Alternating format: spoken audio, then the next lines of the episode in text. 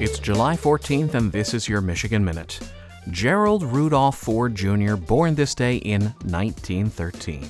Ford was the 38th President of the United States, serving from 1974 to 77, and 40th Vice President of the United States from 73 to 74.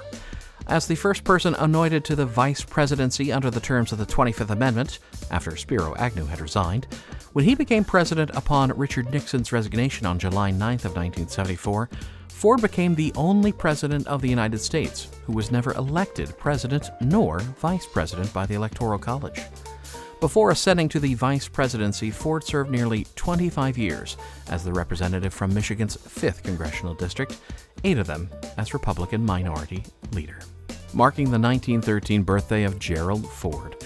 And that is your Michigan Minute.